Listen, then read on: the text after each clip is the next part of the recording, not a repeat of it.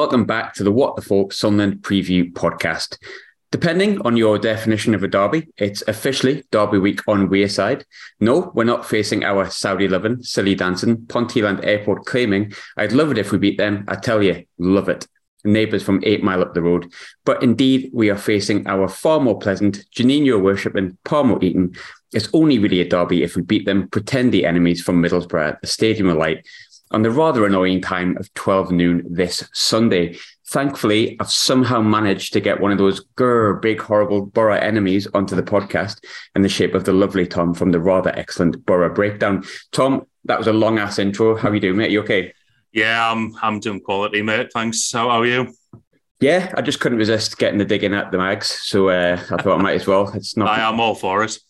Yeah, yeah. Why not? I didn't think you'd disagree with me, so I'm all happy with that. But um, we normally start in a different way and talk about recent form, but it, as it is a quote unquote derby, let's get one thing out of the way here. We've got a, a, an alleged Boro legend in our dugout. You've got a Newcastle fan in yours. Um, I think there's many on both sides. I probably don't see it as a, a massive derby. But how much does that add to Boro fans? Um, sort of exciting for the game with Mowbray being in charge on um, Sunday. Yeah, it's, it's, it's a bit of a weird one. Uh, to be honest, it's you know, pr- probably not somewhere we would have expected to ever come up against Mowbray, but you know, he, he's had his um, had his time at Boro. Uh, you know, went to went to Blackburn from there. We we couldn't have kind of argued, and um, yeah, I suppose it was a, a, good opportunity for him. It's just it's just a bit strange, isn't it? You you never expect to see like a club legends in in your your rivals dugout. Like you wouldn't expect to see like Niall Quinn in our dugout or even would you? It'd just be strange. Yeah, it's a bit odd because obviously we've had players that have gone to and from. And I think probably the biggest like icon for us that went on to do really well for you was off the top of my head, Julio Arca. And um, yeah, it was a bit odd. And when he scored against us, I know he didn't celebrate and stuff, but um, Arca's probably just out of that like iconic legends like Quinn, Mowbray, Bernie Slaven for you, and, and you just never really expected it to be. And to be fair, he's, he's, doing a pretty fine job. But he said something the other week, and it, it did make me laugh because I thought, I wonder what Boro fans think about that. Because um, I don't think you can hear in his accent the way that he speaks, and you know, everyone who knows his history knows Mowbray is proper Boro. But he came out the other week and he said Sunderland are the biggest club in the championship. I don't know whether you heard it, but how did Boro fans react to that? If you did, to be honest, there wasn't that much reaction. Um, I think from us, I, I did hear it, and I was uh, a bit surprised to hear him say that. But um, no, I, I, don't think that that kind of really made the made the rounds about us. I think at the moment we're kind of preoccupied with with how we're doing at the league and the you know the the turnaround that uh, Michael Carrick's produced. So I don't know if that's just kind of flew under the radar a little bit, but I didn't see any reaction really at all from from our side for that comment. It's funny, obviously, I don't want to stick on Mowbray too long, but I've started with him, so I'll, I'll finish with him. Um, I think with with Tony Mowbray, he's obviously very well liked, and he didn't get too bad of a reaction. I was at the game at the Riverside, and obviously, he didn't get too bad of a reaction. But um, because, like I say, it's it's a derby, not a derby, isn't it? But has his appointment at Sunderland and his kind of subsequent relationship with Sunderland now because he's done quite well soured his legendary status with any Boro fans, or is it just like it is what it is?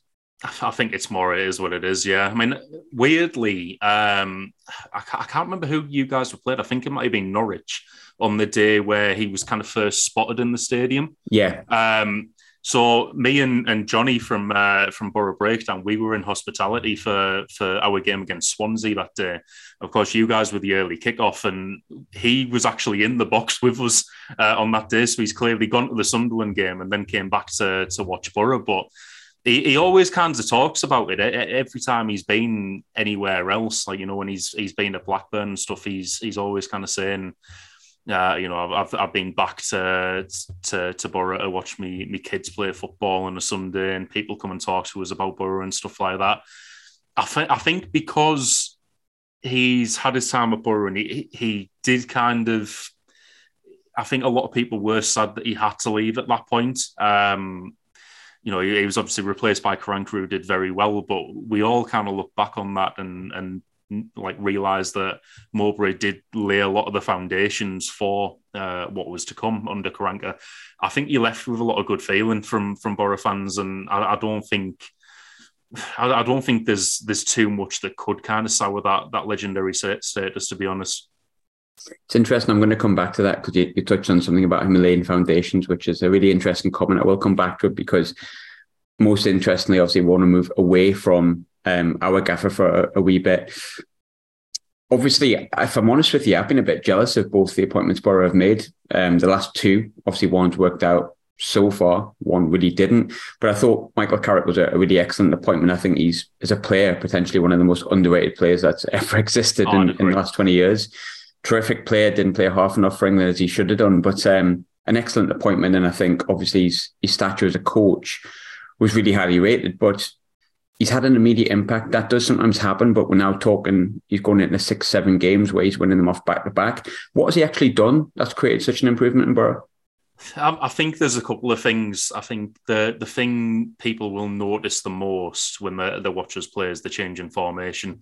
We've gone from that that kind of famous five three two under under under Chris Wilder with the overlapping centre backs to uh, a four at the back. Uh, it's it's kind of more of a four two three one, but uh, kind of an asymmetric one. And I'm sure anyone who plays football manager who listens is really going to appreciate that. But uh, on, you'll notice it on our left hand side. Uh, Riley McGree plays on the left of that that uh, free behind the striker, but he's not a left winger. Um, he's kind of more of a, a playmaker, like a number ten, floating around the left hand side. And and and what you you have on that left hand side is Ryan Giles, who the, the main strength for him is his distribution. It, it, it's not really as a as a defensive left back, so you've got him overlapping quite a lot.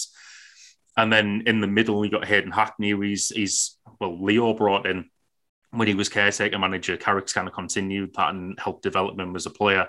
Uh, and also got Chuba Akpom playing in the number 10 role, which was um, you know, spotted pretty much as, as, as, soon as he came in that, that he could play that role and would be effective in that role. And I, I think he scored in all but all but two, I think, of the the games. Might be all but three now after after Millwall. Um, that that Carrick's been in charge. So in terms of the formation, there, it's it's really been moving things around to kind of really play to everyone's strengths.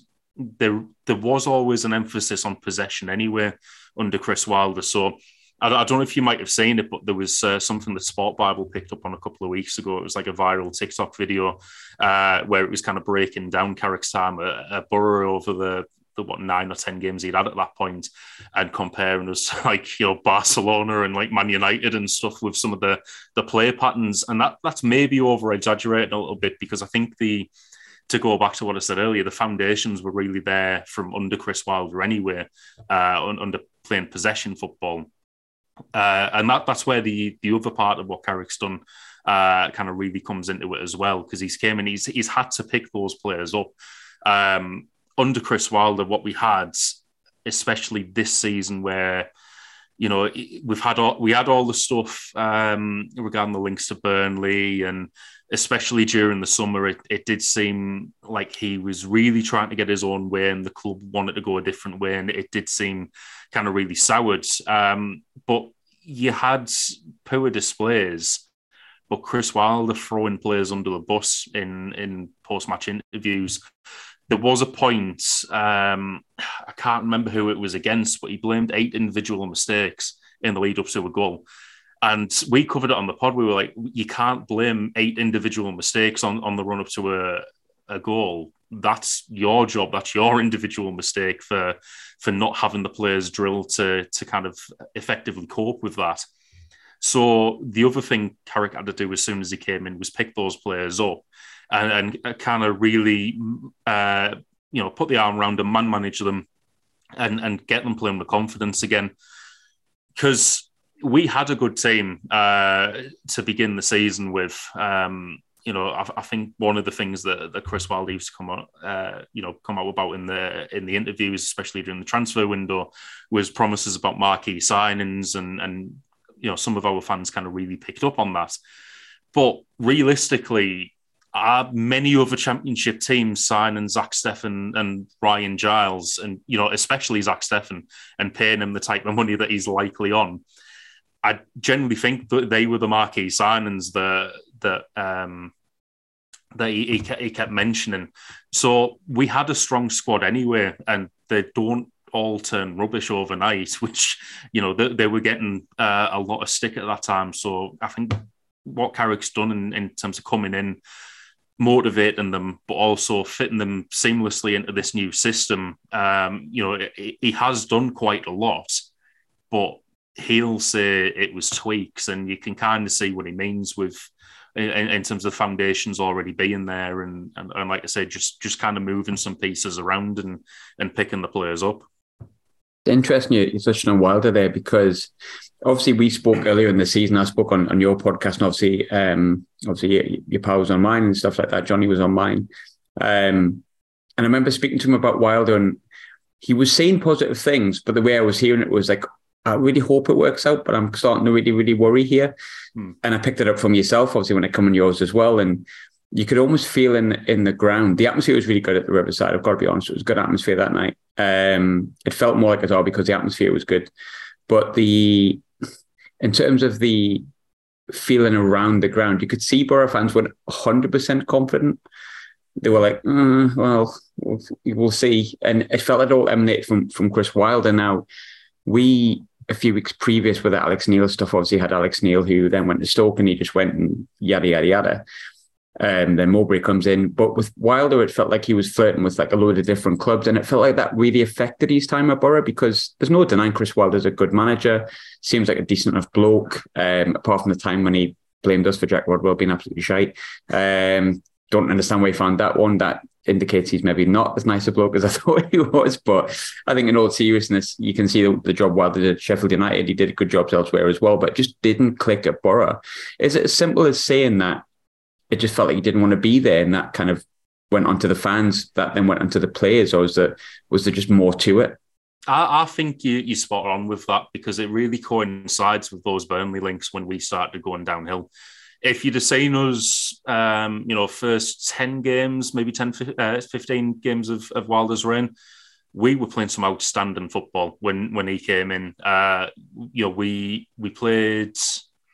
I don't know if it was Forest we played on Boxing Day, but we, we absolutely ripped them apart. You know, our pressing at, at, that point, we pressed them so well that Dean Yates ended up scoring a, an own goal when they were trying to play out from the back. And we, we were doing great. And then those Burnley links came along and we started to stumble a little bit and we never really picked up any that that same form towards the end of the season. We came back from the international break, beat Peterborough 4-1 and then went downhill straight away again. Um, so I do think it was it was that he was you know flirting with with other clubs and you know Kieran Scott's done quite a few interviews our head of football since Wilder left and reading between the lines of, of what he's saying and he's he doesn't come out and say it directly or name Chris Wilder or anything like that it just sounds like Chris Wilder was constantly looking at other clubs and also refused to kind of work in the same kind of system um, the, the the same kind of structure, sorry, that that we want to wanted to work in.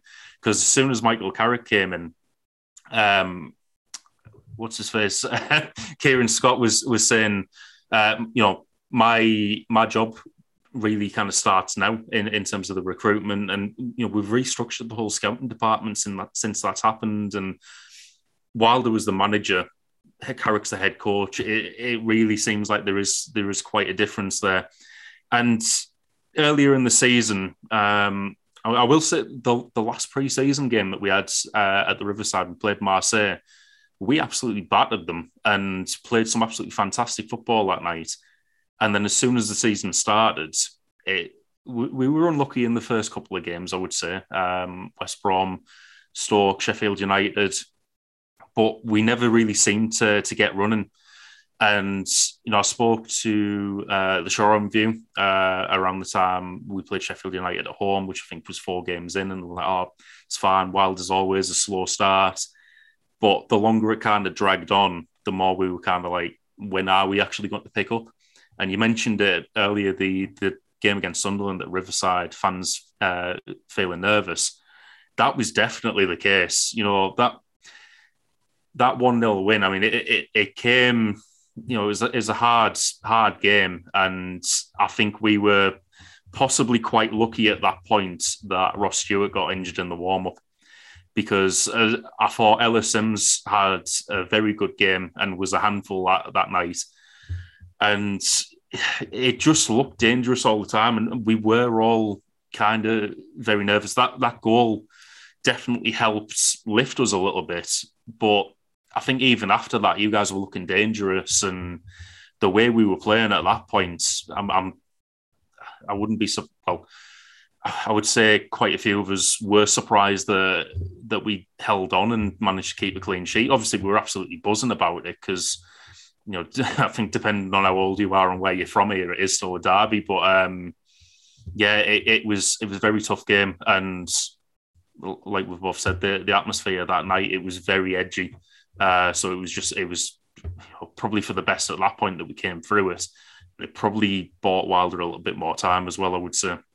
Yeah, it did feel like it bought him more time because I felt like I, I honestly thought we'd kick on a little bit from there because I thought, all right, okay, there's their kind of win. That I mean, in this division, you know, it is probably the biggest game. I know people disagree with me on that, but like, although I don't really, it's it's not as same as the Newcastle game. It's nowhere near, but it's still like a, a game to get your teeth into if you, for want yeah. of a better word. Um, and I thought you'd really kick on from there. But it's, it's interesting you touched on how you felt the game was um, nervy all night because I think a lot of Sunderland fans will remember that game as being like one of our poorer performances of the season. But I think we spoke about it on our podcast afterwards and said we always felt like we were in it, even though we probably shouldn't have been.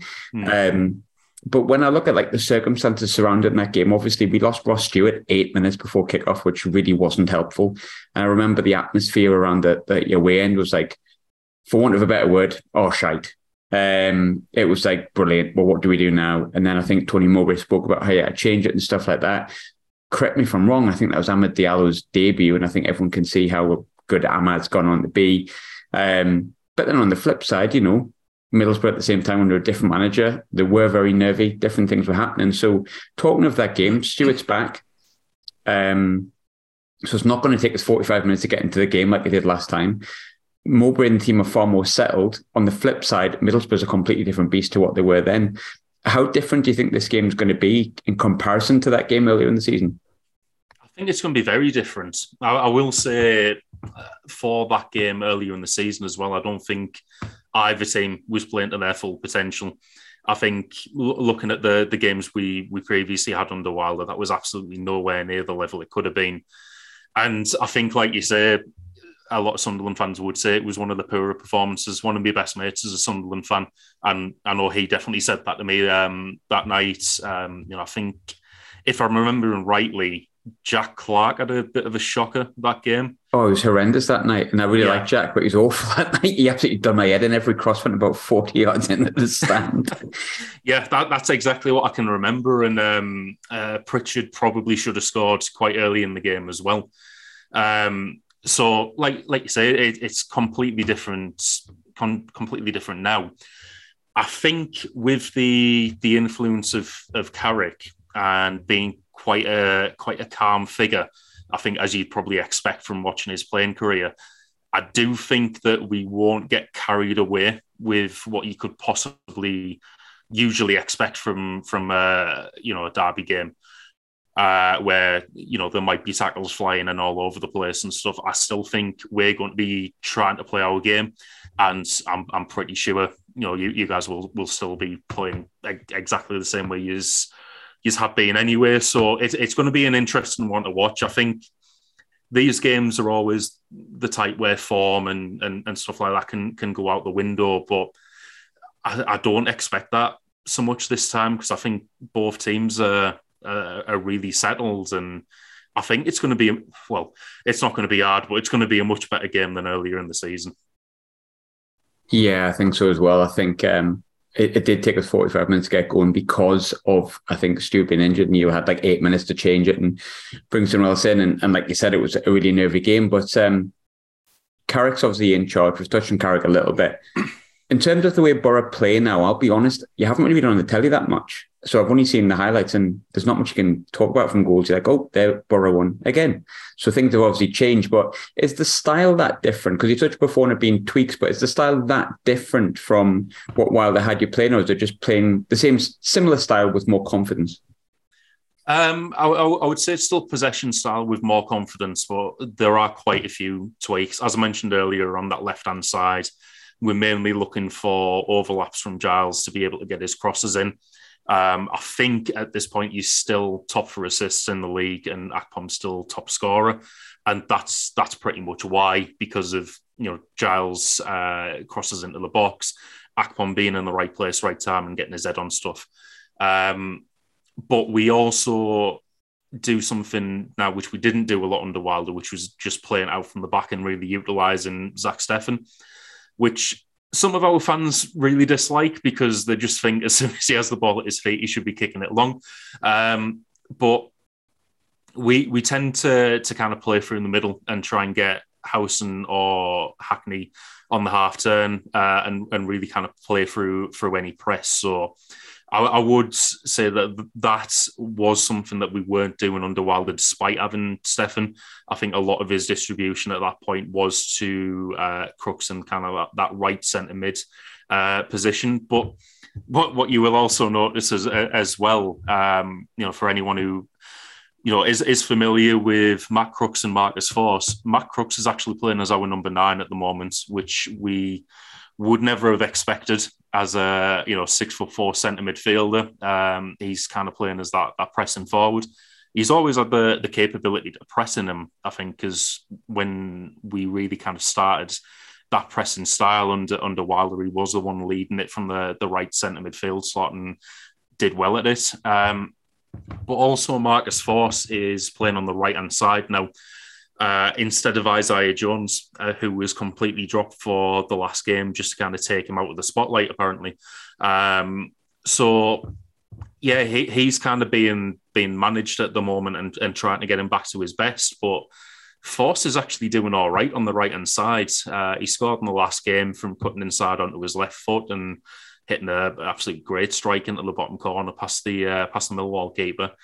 But he's not playing as kind of a traditional winner, uh, winger he has in the last couple of uh, couple of games brought out quite a few step overs and a, a, touch past the defender out of nowhere, which I've never seen him do before. So maybe he's uh, trying to incorporate that into his game a little bit. But um, yeah, he, he's kind of playing more the way that we had uh, Christian Stuani playing on the right wing um, when, when, you know un, under the uh, days. So it, it, it's kind of like having a striker on the right, a striker in the number ten slot, and a centre midfielder playing as a striker in the number nine slot. So that that kind of combination seems to be working for us quite well at the moment as well. Um, but like I say, it, it is still possession style with a lot more confidence, and uh, and you can definitely tell that from from the players when they get the ball. I wanted to come back to it. I've just remembered because I said I'd come back to it, so I better do so. Um, Tony Mowbray, obviously from our side, you touched on him before when he's at Boro, is setting a lot of the foundations now. I think I said at the time I wasn't sure about Mowbray's a new appointment. It certainly wasn't an exciting one. No offense, Tony. Um, sort of four months down the line, I actually really like him. He's a bit like a granddad. He looks after the young players really well, and we have the I think it's the joint lowest squ- um, lowest average age for the, the, squad, and a lot of our players are under the age of twenty four because it fits the model. Um, do you think Sunderland fans are seeing the benefit of what Boro fans eventually got from Tony Mowbray? Like, do you think he's like the kind of manager that will lay really good foundations for Sunderland, essentially, like he did at Boro.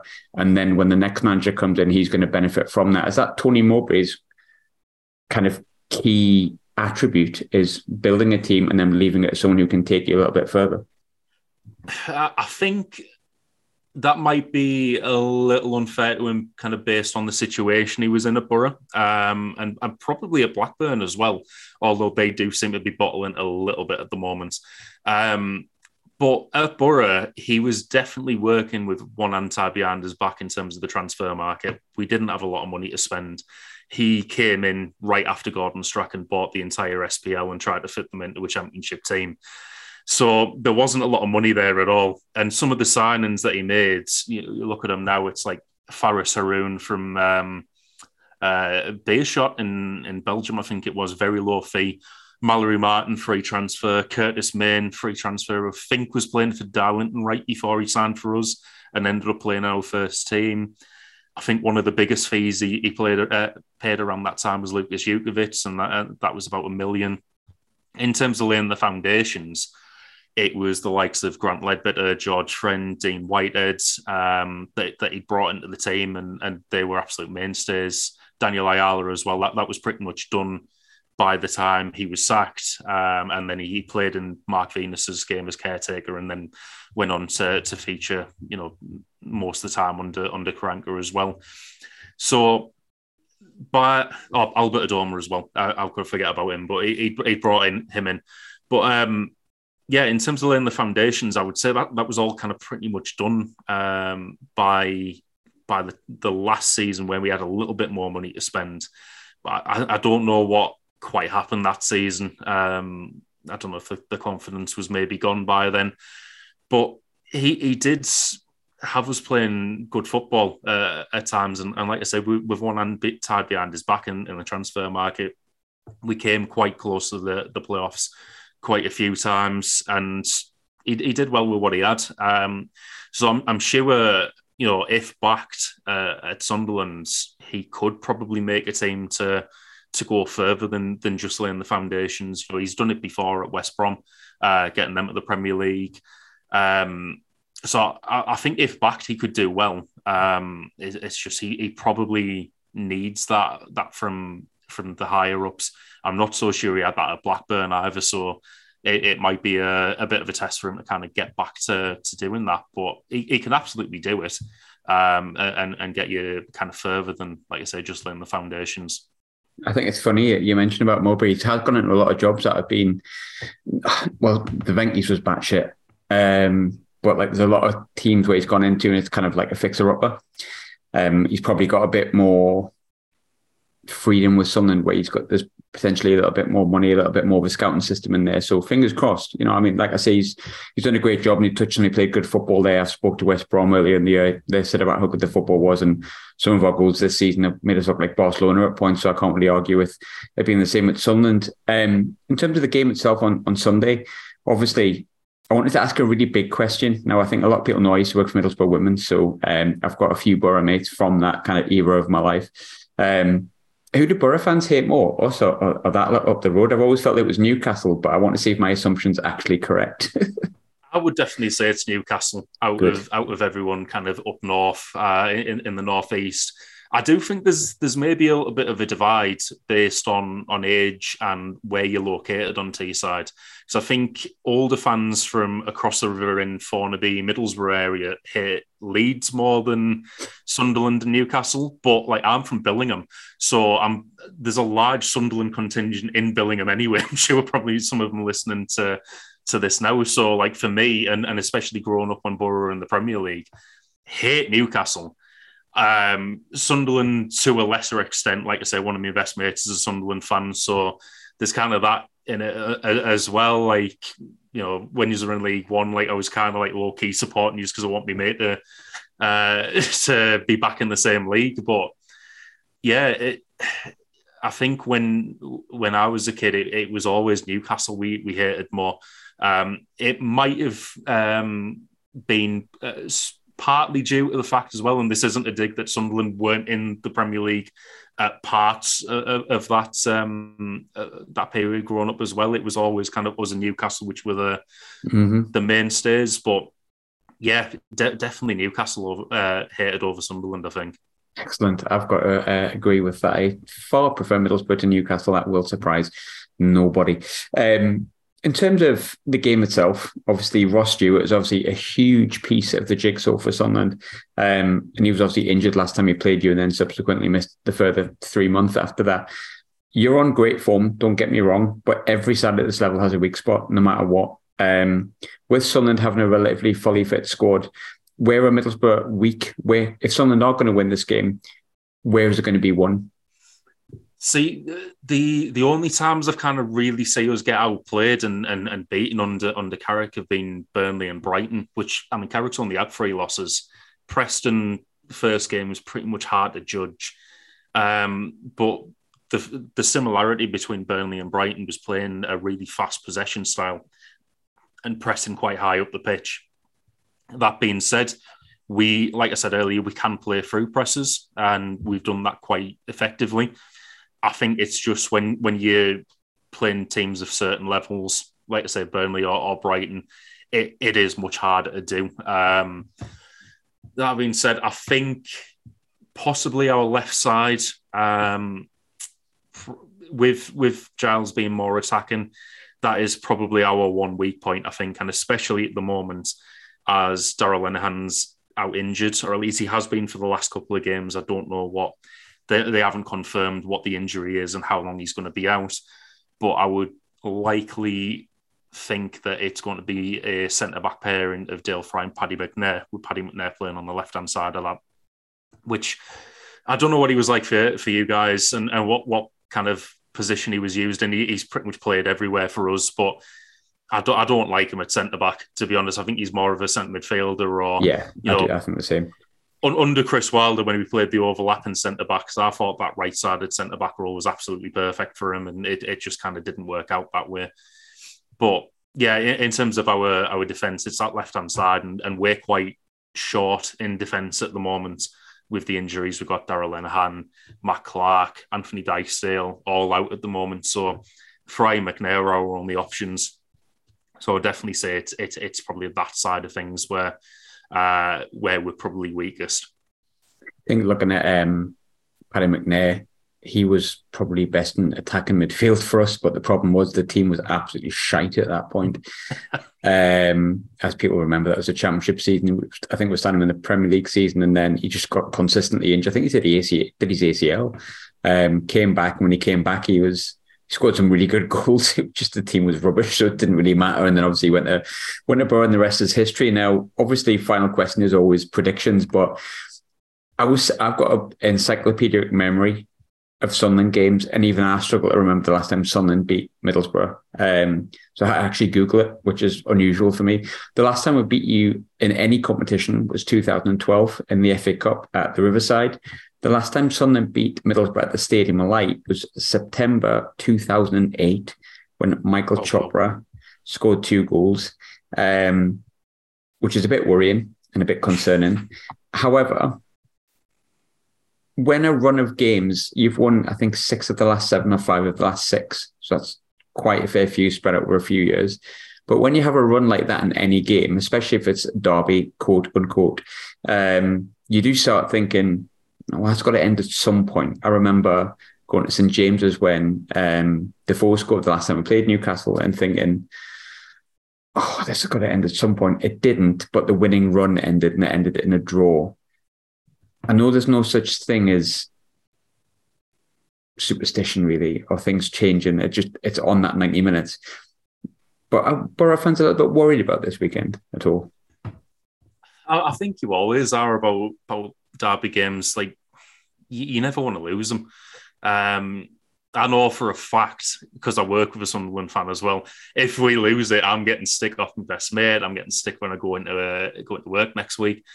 So there, there's always that that thought where like, I really hope we don't lose it. I don't think anyone's worried in like how we're playing or anything like that. Like I say, we're, we're on really good form at the moment. It's just it's always like a perfect storm, isn't it? We're on good form.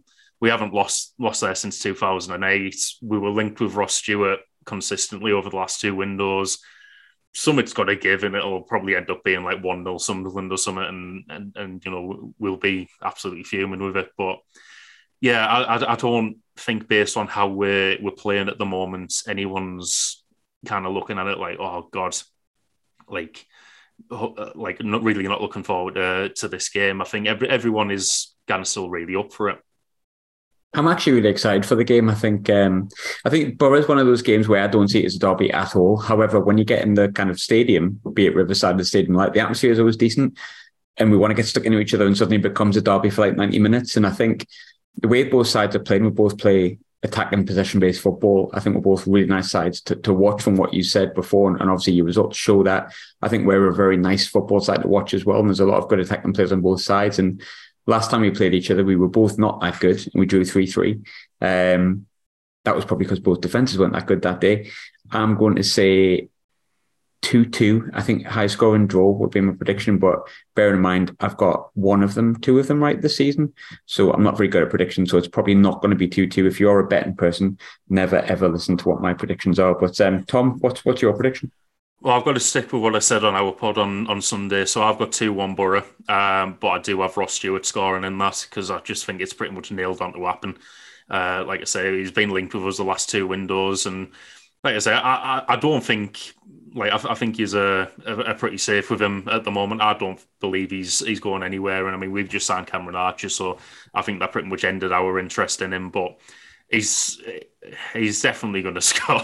Um, I just I, I, think at the moment we tend to go in at half time, even if we're losing one 0 like we did at Blackburn, knowing that we're going to come out for the second half better and we can turn it around. Um, so one of the things I would look out for if uh, if I was you guys would be a kind of big second half improvement from Boro. I think that's that's become kind of a quite a regular thing in our our last few games. So like I say, even if it's 1 0 at half time, I still fancy us to come back and turn it around. So I'll, I'll stick with 2 1. In terms of obviously the podcast, I'm going to be on yours directly after this. So Sunderland fans, if they want to hear how well I represent Sunderland or how well I don't represent Sunderland, um, where can the, they find the Boro breakdown? Because it is a, great pod. Obviously, I worked with you beforehand when I was at Boro Women, and um, it's something that I, I naturally do tune into. But where can it be found if other people haven't heard it before? So we're on all podcast streaming apps, uh, Spotify, Acast, Apple Podcasts, also on YouTube. Um, under the uh, if you just search for a breakdown, you'll find our channel on there. Um, and also, if you if you want to kind of look at any um, you know of our social content, we always do kind of snippets from the pods. Uh, that's a Boro underscore breakdown on Twitter, and then we're on Facebook and Instagram as well under Boro Breakdown. Perfect. Tom, pleasure as always, mate. Absolutely zero luck when it comes to Sunday, but um, go on. I wish I wish you luck for the rest of the season. Like I say, I've. I you so. Thank you very much. Appreciate it.